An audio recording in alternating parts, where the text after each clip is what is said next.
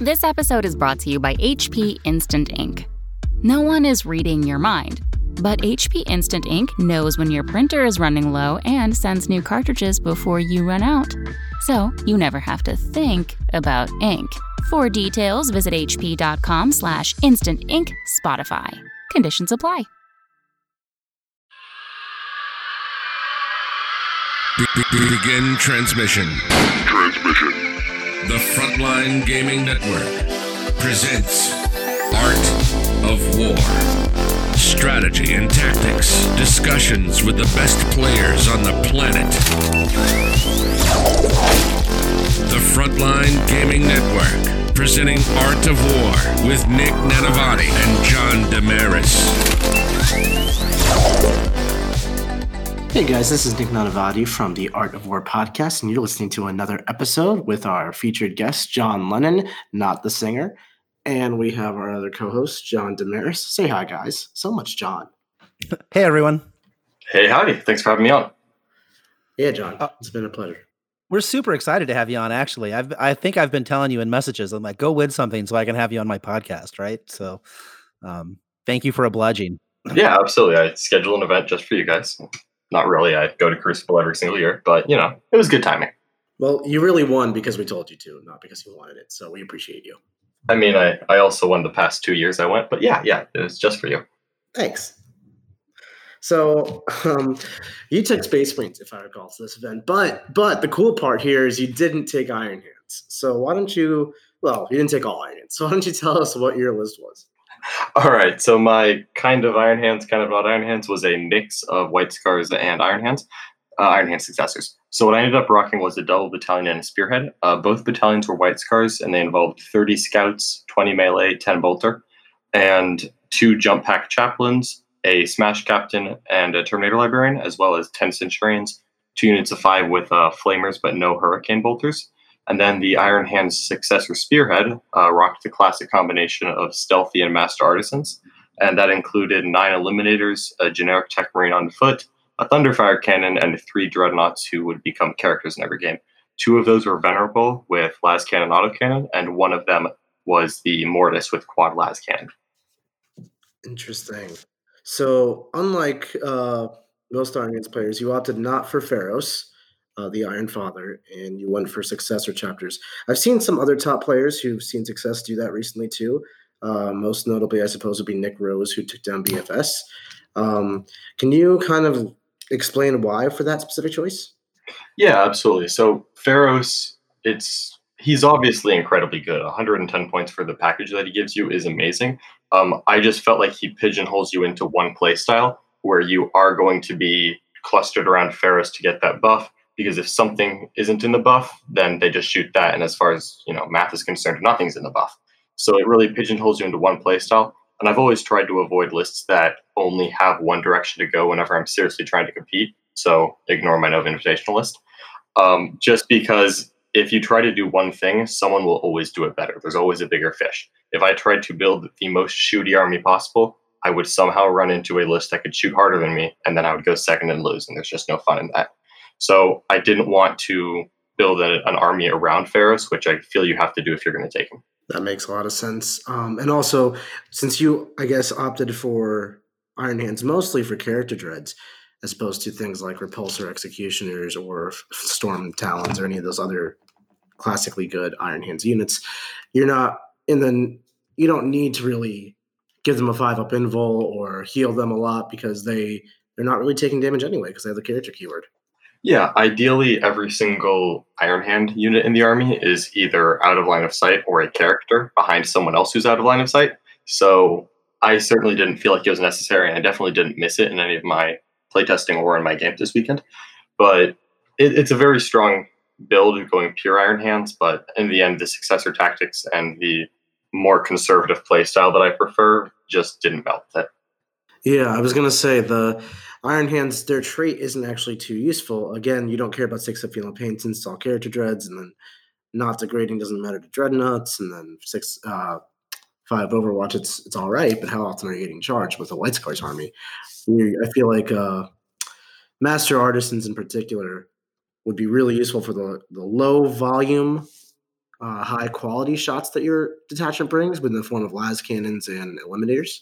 So Master Artisans makes a lot of sense. Then Eliminators with Stealthy is just money in the bank. Oh yeah, absolutely. Um, the the stealthy part did not come up very often. Um, and then you know, since you mentioned the traits that I wasn't using by skipping out on Iron Hands, it's also amusing that Venerable Dreadnoughts come inbuilt with a six at Feel No Pain, so it really did not come up. That's true. That's true. I forgot about that. They So- also don't. They also don't degrade, right? So there's yeah. also that. Correct. Yeah. They're all eight wounds. really not taking Iron Hands uh, basically means you don't get the Iron Stone um, unless you're Iron Hands Warlord. But I assume your White Scars guy was the Warlord. But I guess Iron Stone doesn't matter to you because again, you're not taking damage because character role. Yeah, I actually did not take a wound on a dreadnought this weekend, so I think it worked out pretty well. That's pretty pretty sweet. it was pretty nice. yeah. So there's there's something I want to ask you about. I think is interesting. Um, in your White Scars battalions, your specifically your Assault Centurions, no Hurricane Bolters. Do you want to talk about that choice for a minute? Yeah, absolutely. So my logic with no hurricane bolters is that the the great strength of of white scars and why I took them as white scars instead of a successor is just in their ability to advance and charge. If I'm going to advance, then I'm not firing hurricane bolters innately. And there is a one command point stratagem to turn rapid fire into assault, but that cuts the number of shots in half. It gives me a minus one to hit and bleeds my command points. So my logic was that if I'm advancing them, they're not going to be shooting because I don't want to spend command points on it. Now, in hindsight, it I have considered taking uh, one squad with Hurricane Bolters as the unit that I would outflank, but I really didn't miss it because I felt like I had enough anti-infantry. And also, I don't actually want to shoot screens to death because I have the the Snatch Captain, the Master of Snares, as well as Centurions that I can um, use a couple buffs to make them consolidate very very far. So I actually want to charge the screens so that I can get a wrap or otherwise lock them in combat and make sure that I don't get shot. If I have my Hurricane Bolters, yeah, sure, I could kill 30 extra guardsmen in a turn, but that doesn't really do anything for me. Yeah, absolutely. So I think a lot of times what I would rec- what I would uh, imagine you doing if you had Hurricane Bolters would be outflanking a squad and shooting whatever, not you know you're nine inches away from whatever unit is closest. Shoot with your 24 inch guns way past that unit into something else, and that way you can still make your nine inch charge, which is really like a six or whatever White Scars does, and then um, wrap whatever your screen is, and at least now you've also done damage to the next thing in line or something threatening past it. Was that just something you never felt like you missed?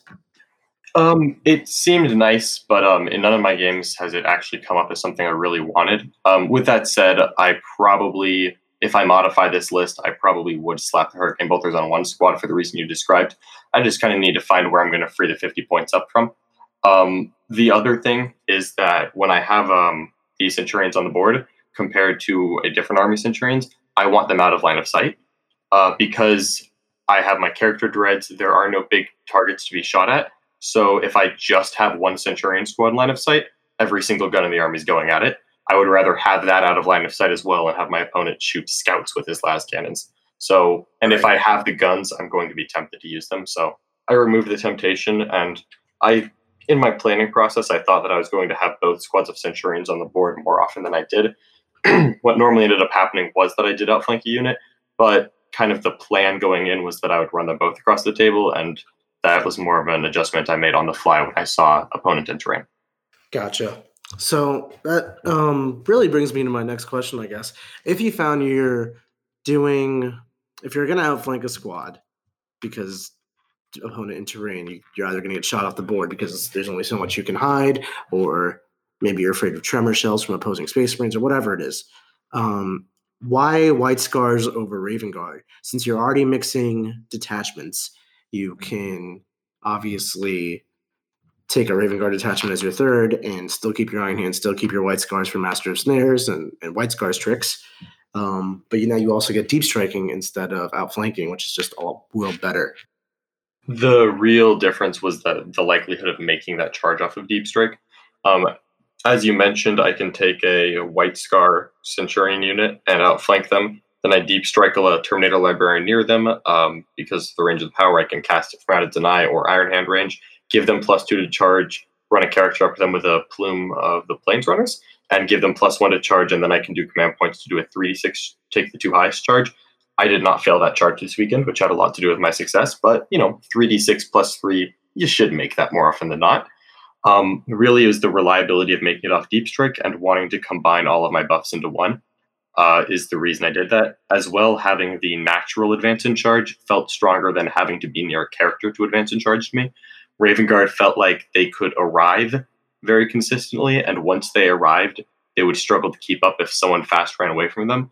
White Scars, if that initial punch didn't knock someone out, felt like they would be in a better position. The way I saw it, Raven Guard are better for not winning a game easy, and White Scars are better if you need to win it on turn five or six. And I find that you know, by day two of these events, I'm usually playing really good players, such as, you know, Richard Siegler, a couple other local guys who are very good and have won GTs of their own. I decided I wanted the long term, uh, the long term success of the White Scars because turns five or six, they just do so much more being able to run around the board. Gotcha. Yeah, and that's even without their their doctrines that makes them so strong late game. You're still even at just normal damage and all that you still think White Scars, that's what's stronger in the later game, which is interesting because it's a traditionally an assault army, and people often think assault armies want to get in close in the early turns. Yeah, um, normally that is the case. Um, what I found was that my army kind of forced the decision where I didn't have to go into assault early because I could just sit behind scouts that were out of line of sight and shoot. And it doesn't look like a lot of shooting. It's only three rifleman dreads, and everyone has seen a rifleman dread at some point in past editions. And that wasn't enough to just make someone in one turn panic. But by turns two or three, when they realized that the damage was adding up and they weren't doing anything back, then they started to get involved. Then the Centurions would come play. And so I kind of got to keep the Centurions just behind a wall for a couple turns while I waited until my opponent realized what was happening. And then by turns four, five, six, they were absolutely running around, jumping from buildings and uh, crushing people. Yeah. Yeah. Centurions are monsters. Um, I have a um, question, if if I could jump in really quick. Please, yeah. Um, I noticed in your Iron Hands battalion or uh, spearhead uh, that you've got three units of eliminators, and then how many Thunderfires are you playing? Uh, just the one. Um, Do you feel like there's maybe an opportunity to add more Thunderfires to your list potentially? Yes, absolutely. Um, I guess we should know at the time of us recording this that you are allowed to take as many character dreadnoughts as you want, just in case that should change in the future, hopefully. Um, that is something that I have been thinking about um, changing. Uh, part of the reason I didn't is because of model availability. I was able to secure one Thunderfire and a Tech Marine for this tournament. I was not able to secure two. Um, so while I'm working on getting more just for my collection now, um, at the time it didn't really feel like an option because of how short term I wrote this list. Um, I really liked Thunderfires uh, twice this past weekend, which uh, at Crucible I played against a triple Thunderfire list, and both times the Thunderfires were very dangerous until I was able to take them out. So I can see the value of triple Thunderfire. I absolutely think that they're worth the points. I intend to get some, and if they were to change Dreadnoughts to being only one character, I probably would keep one Dreadnought in and go triple Thunderfire at that point, as well as sprinkle some points in elsewhere, like maybe the Hurricane Bolters that Nick mentioned. Yeah, that makes a lot of sense. Uh, personally, I ran a very similar list to you this past weekend. I ran double Thunderfire and double Mortis Dread. Um, and I thought the two Thunderfires were necessary. I wish I had three. Uh, definitely not really considering going down to one anytime soon. Yeah, uh, I, I loved mine. Um, I kind of consider the combined three eliminators as an extra Thunderfire because they put out nine shots at strength 5 AP2 that hit on twos and ignore line of sight. So that's kind of like a consistent Thunderfire in its own but just having more Thunderfires would also be pretty fun. Let's talk about the Eliminators now that you bring it up. How did you just generally like those? Um, they were a little hit or miss. Um, I had some games where I thought they weren't going to be very useful, but even in those, they usually had at least one turn where they were good. Um, I think their kill count. Um, I took out an Ironstone Lieutenant with them. I killed the Canoness who gives the four up invuln buff to all the vehicles around. Um, I actually killed both a Y'avara and a Knight with them, but both of those were at one wound when I started shooting. Um, they they did a lot for me overall. I liked having them. I liked having a forward unit that was a little more durable. They especially became valuable in the Marine mirror matches. Um, obviously, that's that's literally why I took them. By the way, is because uh, scouts in cover are great until someone starts shooting AP2 indirect fire that could potentially ignore cover. That's when scouts die eliminators with their one up in cover. Uh, they will last a lot longer against Thunderfires. And indeed, I lost most of my scouts pretty quick in both my Iron Hand games, and the eliminators out of line of sight trudged on for a lot longer. and consequently, in the Marine match, killing their characters is the most important way to win that game, and that's the real reason they were there. Uh, overall, they were very solid. I don't plan on taking them out. I think that you have to take them with uh, Master Artisans, though, because they're always going to be too spread out for characters. You really want those rerolls to get the value out of them. I'd say that if I wasn't taking Master Artisans due to other constraints of the list, I probably wouldn't take them. So I'm curious how you just generally deployed them and whatnot, because oftentimes if you put them in the middle of the board behind whatever ruin blocks line of sight, you're vulnerable to getting charged early on and get or even worse, getting wrapped. And then that's a potentially a big problem for you depending on what you're playing against. Uh, and also there's the theory of the potential problem of marine mirrors, where the other guy gets to put his scouts out first because you won the deployment role and then he puts the scouts in the ruins in the middle, and then your eliminators don't have anywhere to go. So, what do you? How did you cope with that? So, I did end up actually going uh, in a hard deploy second into the mirror match, where indeed my opponent put his scouts in the ruins in the middle, and my stuff had to go spread out. Um, that was actually pretty annoying. However, eliminators can move and fire very efficiently because they're. Uh, I don't ignore heavy despite being Iron Hands because I'm not pure. However, their ignore line of sight shot is plus two to hit, so at ballistic skill three plus two to hit, minus one from heavy, you still hit on twos, so no problem for me. Um, so I was comfortable deploying them a little farther back and moving them upwards. I just made sure that I moved them at the same time as another threatening unit, like a Centurion. And when I did that, um, even if I was moving out of cover, the stealthy trait meant that they were still having a one up in the open. It really just was never worth it for my opponent to shoot at them. Or when they did shoot them, they never had the results they wanted, so I was happy.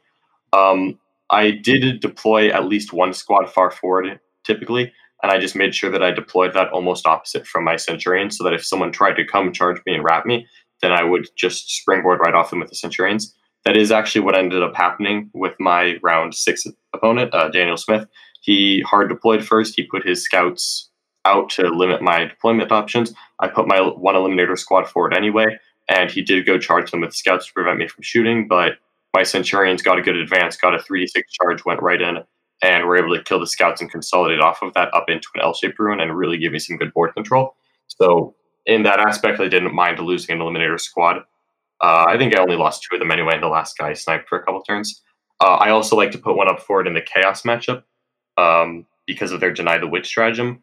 With that said, it really does depend on the chaos army in question. Um, my round four this weekend, I played against a disco rush with Ahriman, but they didn't have a, a mirror, so I wasn't worried about getting trapped in combat. I just put them up against a ruin so I could go to the other side. But I used the air. plague bears either, because that, that, was my question for chaos. Is like if you put them in the middle, mm-hmm. the threatened characters, they're going to get hugged by plague bears all day. Yeah, and that would admittedly suck. Um, this list in question was triple knight, triple disco. Uh, so it's very much a threat overload list. Where did I lose them? Yeah, absolutely. But before that, I stopped warp time um, on a disco lord, which let me las cannon him. Right. Um, against the plague bear list, um, quite frankly, I don't think about the plague bear list much anymore because as long as Iron Hands exist, there's no reason to play it. Um, it's going to get slaughtered, in my opinion, by the triple repulsor list. Um, I saw a uh, top what number eleven in the ITC take his plague bear horde into triple repulsor and lose by maybe 15, 20 points this weekend. So oh yeah it's just the math doesn't work anymore. I don't think that the best players will be taking it, so I don't consider that a weakness of the list anymore. I, I don't think TJ Lanigan or JV will be taking that list, so I'm not worried about it. If I did see that, I would just deploy the squads far back because they'll have plenty of room as a sniper in that list. Mm-hmm.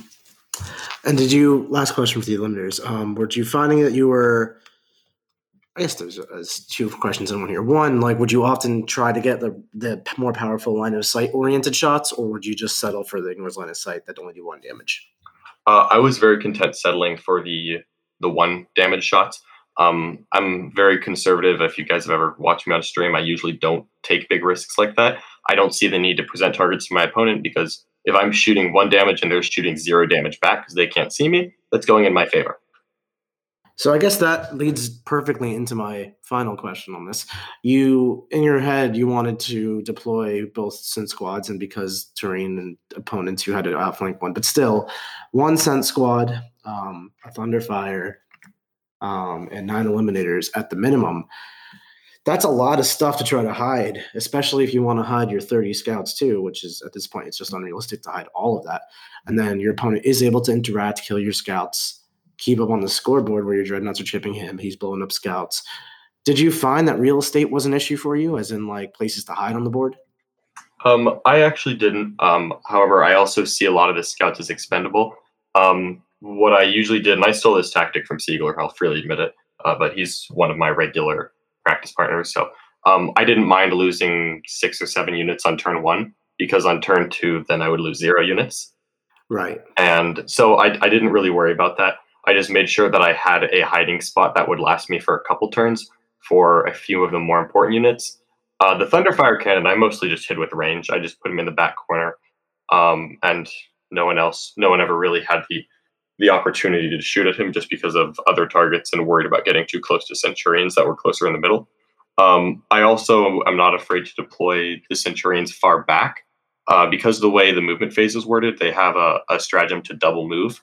So you move advance, and then the advance value modifies that movement characteristic for the entire phase. So when you use the double move stratagem, you don't advance again, you just keep the value from the original one.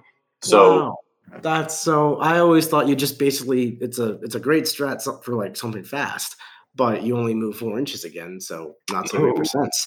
Yep. Um, I'm so bad at this game. That's great. Good call. I always love teaching you things, Nick, especially know, when I I lose the game anyway. Um, uh, yeah, that's actually um that's actually a combination of the movement phase rules and the Tyranid FAQ is why that works that way. But what I would do is if I wasn't having the middle real estate that I wanted, um, I would put them relatively far back. I put my librarian back there. Turn one, I wouldn't do much. Just cast plus two to charge on them, or plus two to advance and charge on them. Put the plume next to them, and then when I roll that advance, I add three to it, and that's again for the rest of the phase. So they can then move up, double move. They go very far up at that point. Get into the middle of the table. Get into the next piece of cover, even if there was a large piece of no man's land. So I never had any trouble with that personally. Mhm. Wow, that's really cool. So, um, being a layman, uh, or actually a fairly new player, looking at your list, it looks to me like your list sort of operates on the principle of I'm going to shoot you, and eventually you're going to have to come into me. Otherwise, I'm content just shooting you when you're not shooting me back. Um, and like trading something for nothing. Like even if I kill the smallest thing, I still killed something. You're not killing anything. And when they decide to come into you, there's oh hey, you know, a bunch of assault centurions sitting over here, like ready to punch you in the face. Um, is that sort of summarize your overall strategy?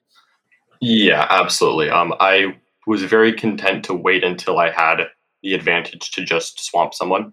Um, so eventually, you know, if I'm shooting someone for two turns, I probably get to a point where I can just run the Centurions forward and they just don't have enough guns left to deal with it. Um, but I was very content to wait for that point or wait for them to try to force the issue.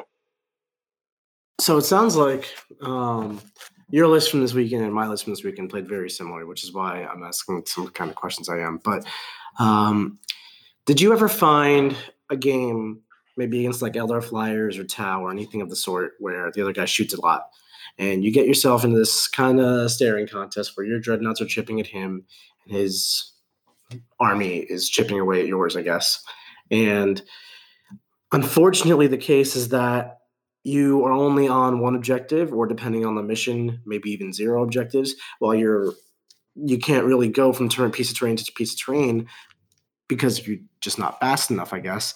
Were you able to how were you able to deal with that i guess? Because you can't he's not coming towards you so you can't create any charges and while you're chipping at him with your dreadnoughts it's not at a fast enough rate so he's just getting the hold more point for most of the game Yes, I definitely did run into that issue in one of my games this weekend. Um, it's actually probably not the list you'd expect. It was the triple knight, triple disco list. Um, Honestly, I got the, the the issue it came in for me was against uh, TJ Lanigan actually playing triple discos and Magnus. oh, okay, there you go. Yeah. Um, the triple knights um, are a list that um, I actually helped the guy write, much to my frustration. Um, it was uh, it, it, we call it sex thermal because it is a triple knight list with six thermal cannons, um, which may sound terrible, but if so, you're thinking about the old meta because in the new meta with Space Marines, it's amazing. Um, unfortunately, he had very large Nova L's, and on this particular board, it wasn't a constant throughout the tournament, but they were tall enough to hide Imperial Knights behind. and his Mhm. knights moved much faster than my dreadnought, so I was very much struggling to get line of sight. He had discos out of line of sight. What I ended up doing was sacrificing a sacrificing a centurion unit purely to get him to step into line of sight to see me. Where I had my centurions out of line of sight and my dreadnoughts were not shooting him, he was out of line of sight, just peppering me with those little Iron Storm rocket pods and killing maybe one scout unit at a turn. Um, what I ended up doing was outflanking um, one Centurion squad to get him out of the middle of the board, just purely to distract him, and the other one ran up just so that he would shoot me thermal cannons. He did end up stepping out of line of sight to see me, and I finally got to last can him. Uh, the other thing in that scenario was that all of these support units won me that game because I lost all 10 Centurions by the end of, uh, by the beginning of my turn four. I had zero Centurions left and the scouts hiding in ruins and jumping out and uh, mulching through cultists are what ended up winning me that game. Um, I actually positioned three squads in a ruin completely from the other side of my board, and for three turns, I advanced them forward and charged a cultist squad and got the bonus point. And the, the little units like that, um, which may look just like support pieces, do end up carrying a lot of weight as well as the characters. Um, mostly the the smash captain, if I'm being honest that was kind of how I played that when the dreadnoughts, because you know if I can't see you and I'm only moving six inches a turn, the dreadnoughts were not getting any work done that game. After I killed the initial disco rush, he kind of realized he couldn't stand in front of me, so he hid behind line of sight, and I just and and he was on the center objective, unfortunately, while doing so. Um, the little units scattered around the board is what won the game. The scouts were absolute monsters. Yeah, that's uh that's really great. Yeah, I actually had a very similar experience where I, in my case, I had a Terminator unit and a Centurion unit, and I used the Terminators as bait, basically the same exact way you used your Centurions, just to get him to come out of his position, so I could start interacting with him.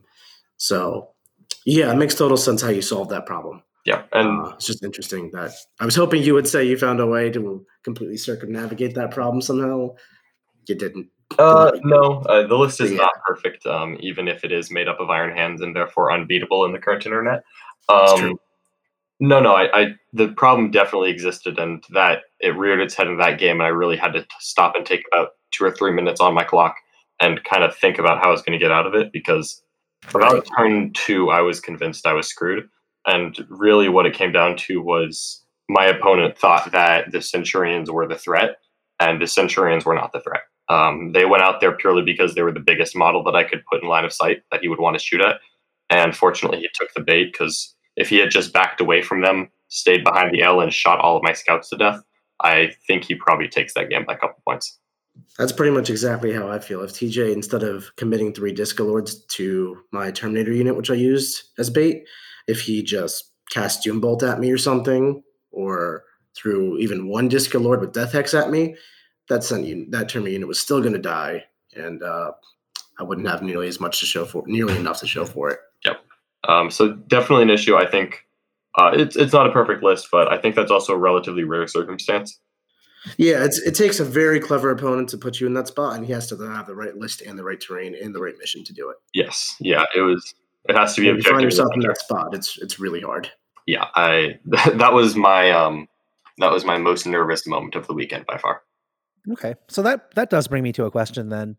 Um, you sort of outlined a scenario where you said, well, you said a couple times in that discussion that the list isn't perfect. So, what kinds of things are you considering to like further tune the list? Like, uh, what would you what would you change about it? I guess. Um, while it's not perfect, I do like it very much. I do think it's very strong. Um, pending a Iron Hands FAQ that may or may not eventually come out, uh, we have no idea at this point. Um, I would probably look at. I would probably consider going to the two Dreadnought build that uh, Nick was running. Um, I don't necessarily think that it's better. I'm actually on paper convinced that mine is better, but I want to play it just to make sure. Um, and then, you know, kind of as we mentioned before, adding more Thunderfires would be uh, absolutely awesome. Um, I've also considered dropping one of the Dreadnoughts and the Tech Marine for a Chaplain Dreadnought because I functionally have the same number of character Dreadnoughts. I just cut down on a random character who literally stands in my backfield the entire game. That's interesting. So you get the value of a chaplain. So like I feel like chaplain dreads are kind of expensive. They're like 192 points with um, las cannons. But if you take the 90 points off, you're gonna invest in a chaplain anyway. It doesn't feel quite as bad, right? Yeah. Or even in John's list, he takes uh, one of the dreadnoughts he's running right now is about 150 points, and the Tech Marine he's running right now is 45, and just put them together, and you get a character dreadnought. Yeah. Skip the Tech Marine. if if you have HQ slots already, I would not say that a, a Chaplain Dreadnought is worth it. But I'm considering this kind of an expectation that character Dreadnoughts will go to zero to one at some point, and at that point, I would probably be more willing to invest in one. As it is, I'll happily spend the command point for better guns and saving 40 points. But Yeah, I would definitely agree with this assessment. the Chaplain Dreadnought does have some cool value because you know plus one hit, plus one to wound, whichever buff you choose in the shooting army can be pretty cool. I mean, you can make a, a Thunderfire cannon plus one to wound and then shoot it twice. Uh, you really can't. I mean, you can, but like Thunderfire specifically, uh, uh, it's at well, the the plus one closest. to wound is closest. Yeah, Yeah, it's closest closest. visible. in Oh, is it closest visible? I, I was just yeah. like- well, so yeah, it's almost never going to come up. yeah. Literally, ignore that entire section. Then cut it out. But we should keep it in there though because I like making fun of John. Oh, shoot. All right. Yep. Don't do that one then. I promise I would have checked that before I did it in game, just not in theory. It's okay. You already taught me White Scars actually move places. So. Yeah. So, um, do you want to talk about like some of the strengths of White Scars and why your your list is really a primarily a White Scars list, right, with a firing base? Um, do you want to talk about some of the advantages that you found with her? Yeah, absolutely. Um, I I don't want to overlap too much on your episode with Innes. Um, all the strengths of White Scars that you described there are still valid in my list. Um, but really, it, it's this it's the speed and the threat range, and then the versatility of their characters. Um, compared to Raven Guard, which would be the other thing that could fill this role, White Scars get much better warlord traits and relics on their characters. Is really why I stuck with them even after reading the Raven Guard supplement. So a couple of the toolkits in there. Um, the the snare master, the master of snares, he cannot be understated how valuable he is. He single handedly won me my game against Richard Siegler because I got him into combat and then spent nine rounds of close combat hugging his stuff and preventing him from shooting me with his entire army, while I got to shoot him with my entire army. And that, Do you feel like snares? Sorry to interrupt you. Do you feel Yeah. like snares is a obviously it's amazing. You hit pin armies in place, and that's that's great. Mm-hmm. Do you feel like it's a little too unreliable as a strategy? Um, because at the end of the day, it's it's four up rerollable, seventy five percent chance to work, and what's rerollable from a command point for those of you keeping up. Um, but I, I personally failed it and lost the game because I banked on it uh, and failed it. And um, you know, sometimes your back's against the wall. You have to go for it because what else are you going to do with an army designed to do that? And then twenty five percent chance to just lose. So my logic there was that I wasn't going to commit him to trap one unit because seventy five percent chance, unless I am losing the game and this is the only way I'm getting back in it. That's how I found myself there. yeah, and if you're in that situation, sometimes you got to take that risk. Um, Yeah. However, I personally was not willing to commit him unless I was getting three units in combat. Three. You wouldn't even settle for two. Um, against a so in the game specifically with Siegler, the one where he was the most clutch. Um, no, uh, I would not have put him out for two units. I only would have gone for three, uh, just because I was not willing to. I, you know, if you're playing against a really good opponent, you cannot give them one chance to take him out because if they do and he dies, that's a really bad situation for me. Um, against a normalist, if I have a unit to move up in front to screen him, I'll absolutely do it. What I did in most of my other games was the turn that I was sending the, the snare captain in, I would spend the one command point to give my Centurion squad minus one to hit when they advance, and they would all go into the same combat. And if he managed to fall back from all of it, then at least I would have the minus one to hit Centurions in front of them. And at that point, I'm very unlikely. Even though you're planning on not getting any value out of that strat, it's an insurance policy basically. Absolutely, because the way I see it, if I have my Centurions locked in combat with this this Smash Captain in a unit that I got to charge, and then I hold them there, the game's over. Um, there's no army that can both shoot through a Centurion unit and gets me stuck in combat with them and is happy about it. So one way or another, I'm profiting. Uh, if I spend a command point to ensure that the game is over, eh, so be it. And I guess you're, you're afforded that luxury um, because you're you're playing this not engaging game going into that point. So you can just wait it out, forcing your opponent to come to you, so you can actually hit three units at once. Yeah, absolutely. Um, and the, the three units at once was more of a reference to the Tau game where they have so many small units. If I'm playing against another Space Marine list, getting three units at once is darn near impossible. Um, So I don't want to make it sound like that's the only thing I'll wait on. But usually, if I think I'll get a better opportunity later, I will happily wait if my opponent has a small model, small unit count army or is very spread out, and I know that two is the best shot I'm getting, I'll go for it. I'll just try to make sure that I'm planning around it not being a guarantee. Uh, because if you have three rolls, um, so like two rolls and a command point reroll, you're looking at, I want to say, an 87.5% chance of success, which is a 12.5% chance of failure. That's almost the same odds as do I roll a one on any given dice roll. And that is not something I'm willing to, to risk a game on. Yeah, basically. Um, so I guess my next question follow up for that is how often did you use snares? How how integral did you find it to your success as a White Scars player? I know some games like Siegler and Tau, it's going to be the game breaker, but what about other matches? Like I can't imagine it was too useful against Disco Lords and Knights, for example. I actually didn't take it against the Disco Lords and Knights because there was nothing I wanted to stay in combat with in that list. yeah, um, yeah. if my opponent ever wanted to fall back, I was going to let him. Um, so, with that in mind, um, I, I only actually got the Snare Captain into combat that I did not then kill everything in two of my games. Um, mm-hmm. One of them I just consolidated into a Rhino just because I could, and I happened to pass snares, and I was like, "Oh, great, this is cool." Now he's not moving onto an objective, and then I killed him in combat and kept going on my way. Uh, the other game with Siegler, um, I think I might have actually, I think I got the snare captain into a Thunderfire cannon once and stopped it from falling back, but that wasn't massive uh, because you know it was going to fall back and not shoot. So it falling back didn't really matter because I had other closer units to prevent uh, him targeting me anyway. Uh, really, the only game where it was integral to my success was the game against Siegler. Um, other than that, while it's very nice, it was more the threat of it than anything else. Where unfortunately, I never got the snare captain into a repulsor. Um, however, by positioning him out of line of sight in ruins, with like a scout squad in front of him, I was very much able to control where my opponent was sending their repulsors. And that was really where the value went in because, um, you know, whenever I have a threat like that, I'll sometimes overemphasize it just to make sure that my opponent is aware of how badly it can go for him and see if that'll affect his decision making. So while I never got the snare captain into a repulsor, you know, it's very easy for me to oversell. You still definitely impacted the game. Yeah. yeah, absolutely. And I made sure that they knew it so that you know, because uh, sometimes that's even better because at that point I'm 100% getting some success out of it. Whereas if I go into a repulsor because my opponent didn't know any better, well, there's a 25% chance that the plan fails anyway and my opponent suddenly gets an advantage on me. Mm-hmm. Yeah, it makes total sense. Um, I had a question, but I forgot. John, do you have anything you want to ask right now? Yeah, I wanted to ask um, if you considered like uh, other out of line of sight shooting, like a uh, you know any of the whirlwind ilk or maybe the Scorpius, those kind of things. I went to get away from the whirlwinds. Um, there was something I looked at in testing. I went away from them because they're just a little bit too large.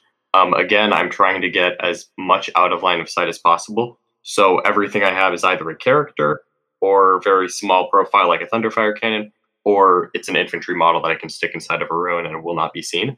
Um, I actually do really like whirlwinds. Um, I know some people dislike them more than others. I do think that the Whirlwind is a very valuable unit. It's just that I don't have the target saturation to make that not a priority target. If someone can see a Whirlwind, it's probably the biggest thing that they can see. So it's just going to get shot at in my list. Yeah. And I suppose it just gives them an outlet for their las cannons or their other good anti tank guns. Uh, if you can't hide it, it just gives them a way to utilize those. Where a lot of times against your list, if it wasn't there, they wouldn't have anything to shoot that was yeah. worth anything. Like if they're shooting at scout with a las gun, you're winning, right? You're like, go ahead, buddy, you got him. yeah, it's also the way John's list plays. I think is it wants it to present like one threat at a time to you. Like the Cents show up and charge, and they're locked in close combat. and You have to deal with that now. If you have that in a whirlwind and you can't shoot the Cents, guess you're going to shoot that whirlwind. Yep. I, I literally play the army like Genestealer Cult that has random untargetable las cannons. Yeah, that's exactly how I envision the army playing. Genestealer Cult with the two up armor save and free las cannons. Like, a, you know, why not, right? it's better. Marines are balanced. Oh, yeah, absolutely. Um, so, uh, were there any units you didn't take that you considered taking? Um, specifically, I know Innes was seeing a lot of success with small intercessor squads. I see a lot of White Scar players doing Vanguard. Um, what are your thoughts on all these units? Uh, I did some playtesting with incursors where I was just substituting them for scout squads. And they were actually very valuable because they were a relatively tough unit that I could put out of line of sight. Um, Mhm. I enjoyed them, and the pardon me, the nerf to the uh, the exploding sixes in the Space Marine FAQ, which was 100% justified for the record. Um, that kind of cooled me off of them, as well as them not having a released model yet, means I just didn't want to go to the effort of converting them. Um, I I went through a couple of those units, and I did like how they played, and that is actually something that I will probably play test again with once I actually have the models in my hand. Um, it just didn't feel like it was so much better than Eliminators that I was going to take the extra time to convert it, considering that I have I had to have the entire army built and painted in about two and a half weeks from when I bought it. So I just decided to go for the easier effort build there. Yeah, that makes perfect sense again, of course. Um, so there's no um, other real units you were going to taking besides those?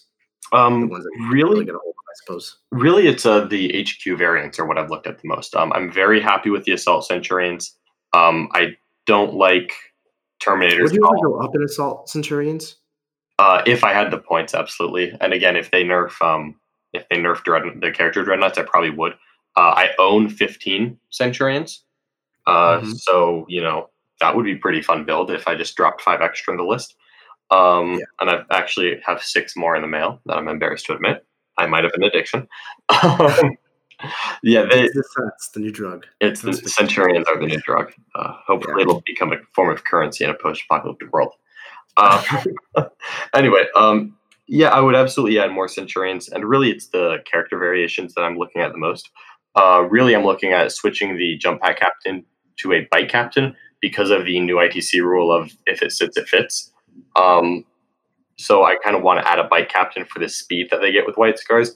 I had been ignoring them because you know sometimes my opponent just parks every single wave serpent on the second floor of a building, and that sucks because he's just useless in that game.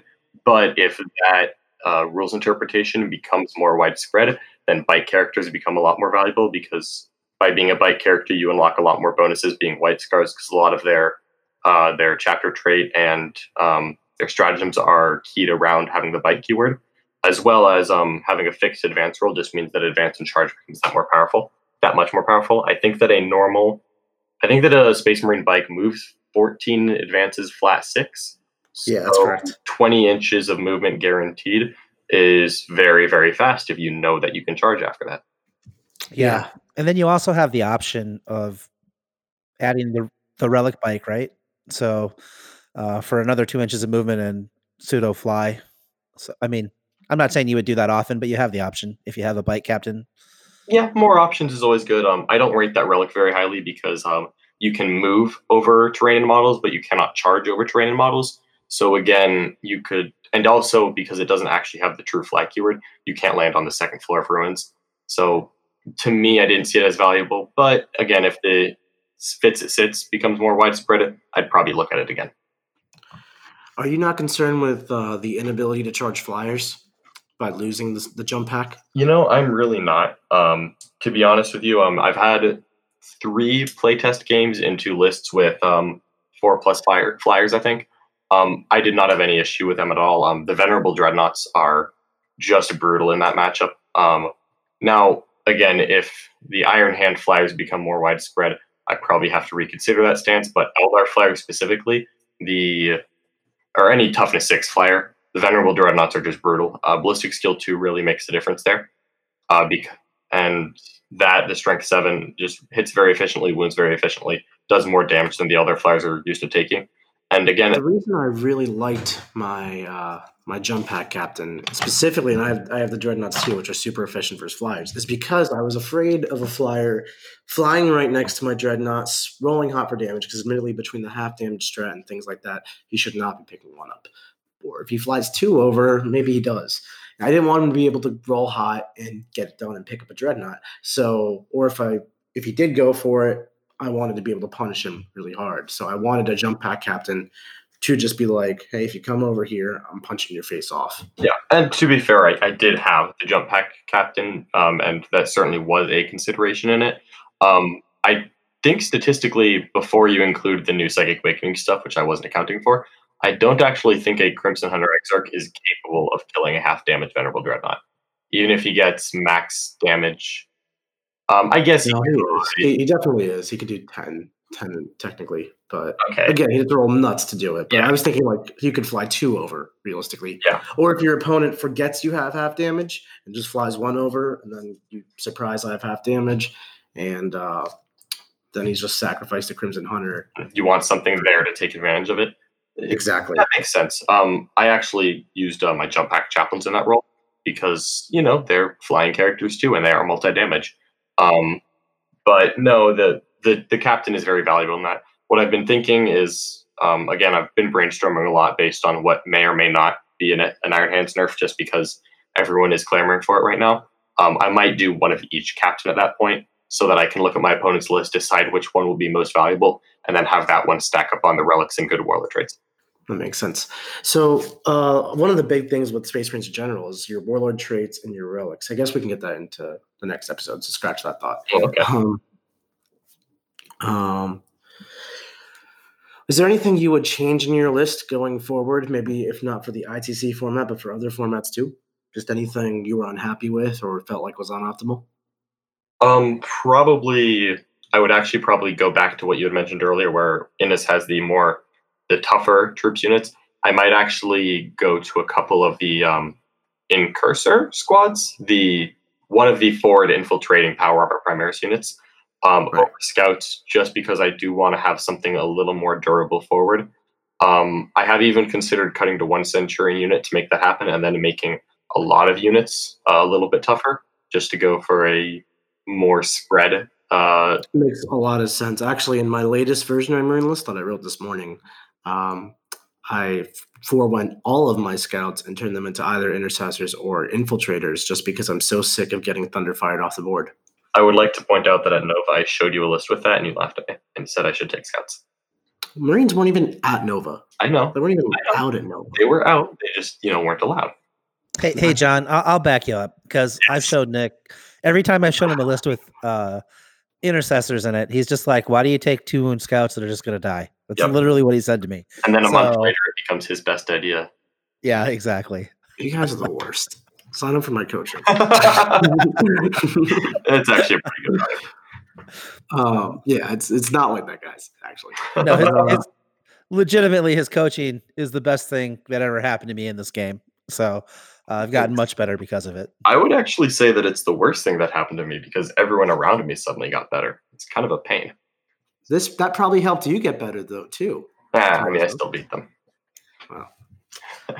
All right. Um, Give him another three months of this. there we go. All right. So, um, kind of back to that question. Yeah, I would probably change by beefing up some of the smaller units a little bit because again, the triple thunder fires did get a little bit ridiculous on my poor scouts. That is that is interesting to think about. Uh, just turning turning all of your stuff into two and stuff so that you reduce the value of opposing thunderfires. Because I think that as people play, because I play triple thunderfire at BFS, and I I don't know that I'll build a marine list without three thunderfire cannons in it. Now maybe if I go to some tournaments and I don't have places to hide them, it might change my opinion. But they're so good in the mirror, and there's going to be marines everywhere, and they're so good in most matchups. I mean, there's a couple like an all flyer matchup maybe they're not great but otherwise they're just money in the uh, money in the bank. They're so Well, I good. Think, I think for right now they definitely are, but the meta may adjust to a point where they're not. Um, when Imperial Fists come out, if you guys saw those, having a non-Imperial Fist Thunderfires versus Imperial Fist anything pretty much means you're going to lose the artillery war really badly because an Imperial Fist Thunderfire will probably one shot a non-Imperial Fist Thunderfire, being that it ignores cover and is just flat two damage. Hmm. So you may just see that if you're not taking, if you're taking Imperial Fist Thunderfires, if, if you're not going to take those, you're just not running Thunderfires because they just instantly die, or maybe you run one for some tech as Tremor Shells. Yeah, I think I would one of them. You might just see Tremor Shells just or Thunderfires leave the meta altogether because Imperial Fist just kill them all. Doesn't matter what color they are. It'll, it's some interesting stuff. Like Marine Theory, as far as artillery wars, is like I could take Thunderfires. Well, I'll take a Scorpius to kill your Thunderfires. Well, I'll just take Whirlwind. What if I just see your Whirlwind? It, there's no real end to it. It's kind of like game theory boiled down. Yeah, it really is. Um, that's kind of what the character dreadnoughts were. It's you know, if someone wants to whirlwind my thunderfire, well, I just need to see them with a character dreadnought, and I can risk the character dreadnought without them seeing me back. And that was me trying to one up what I thought was going to one up my indirect fire. Exactly. Yeah. it's like the Inception, Marineception. Thunder, Marineception. I'm just glad I didn't burn any brain cells on that. Good gravy. Going in that circle. Jeez, Yeah, I- I I'm not advanced enough. Burned way too many brain cells in that circle. Yeah. Um, awesome. Well, I definitely want to get your insights on marine mirror matches and everything else in the meta, if there is any, um, in the next episode. But is there anything else you guys wanted to cover in this one? No, I think that was pretty great, actually. Sorry if No, I I let feel- you guys down a rabbit hole. Oh no, you you're, you did great. I, I really appreciated a lot of your list choices, and I'm interested to hear about the tactical discussion, which we'll have in episode two. Um, but before we get to that, I just wanted to point out that uh, this week on Stat Center they released a really cool episode about all the stats for Iron Hands. So if you guys actually want real data to back up maybe how you're feeling about Iron Hands being a little OP in the meta right now, it's worth listening to. So I would just point people to that and Yeah. Also, I'd like to thank Frontline Gaming Network for letting us be a part of them. That's pretty cool. Yeah, absolutely. And uh, am I allowed to plug my own stuff in here? always. Please. Uh, Yeah. Well, uh, come check out the my podcast. It's Florida Man 40K. We're on Facebook, YouTube, iTunes, all the good stuff. Um, actually, my co-host and I were the ones who played on top tables, so we had a Florida Man top table. Uh, we were the last two five and O's, so we'll be talking about that in our episode that we're filming uh, right after I'm off the, with you guys. Rock on. Awesome. Well, thanks for listening, guys. Uh, that was uh, John, so you go check him out. And uh, this was another episode of the Art of War podcast, and we'll see you guys later. Peace. Like the strategy discussion you heard? Want to hear more about the tactics of this list? Sign up for our Patreon at AOW40k.com, where we go deep into details of optimal play. This has been Art of War, a strategy and tactics podcast for Warhammer 40k. Hosted by Nick Nanavati and John Damaris. Produced by Seamus Ronan. Find us at AOW40k.com. And of course, connect on Facebook. Just look for AOW40k. AOW40k. AOW40k. Till next time.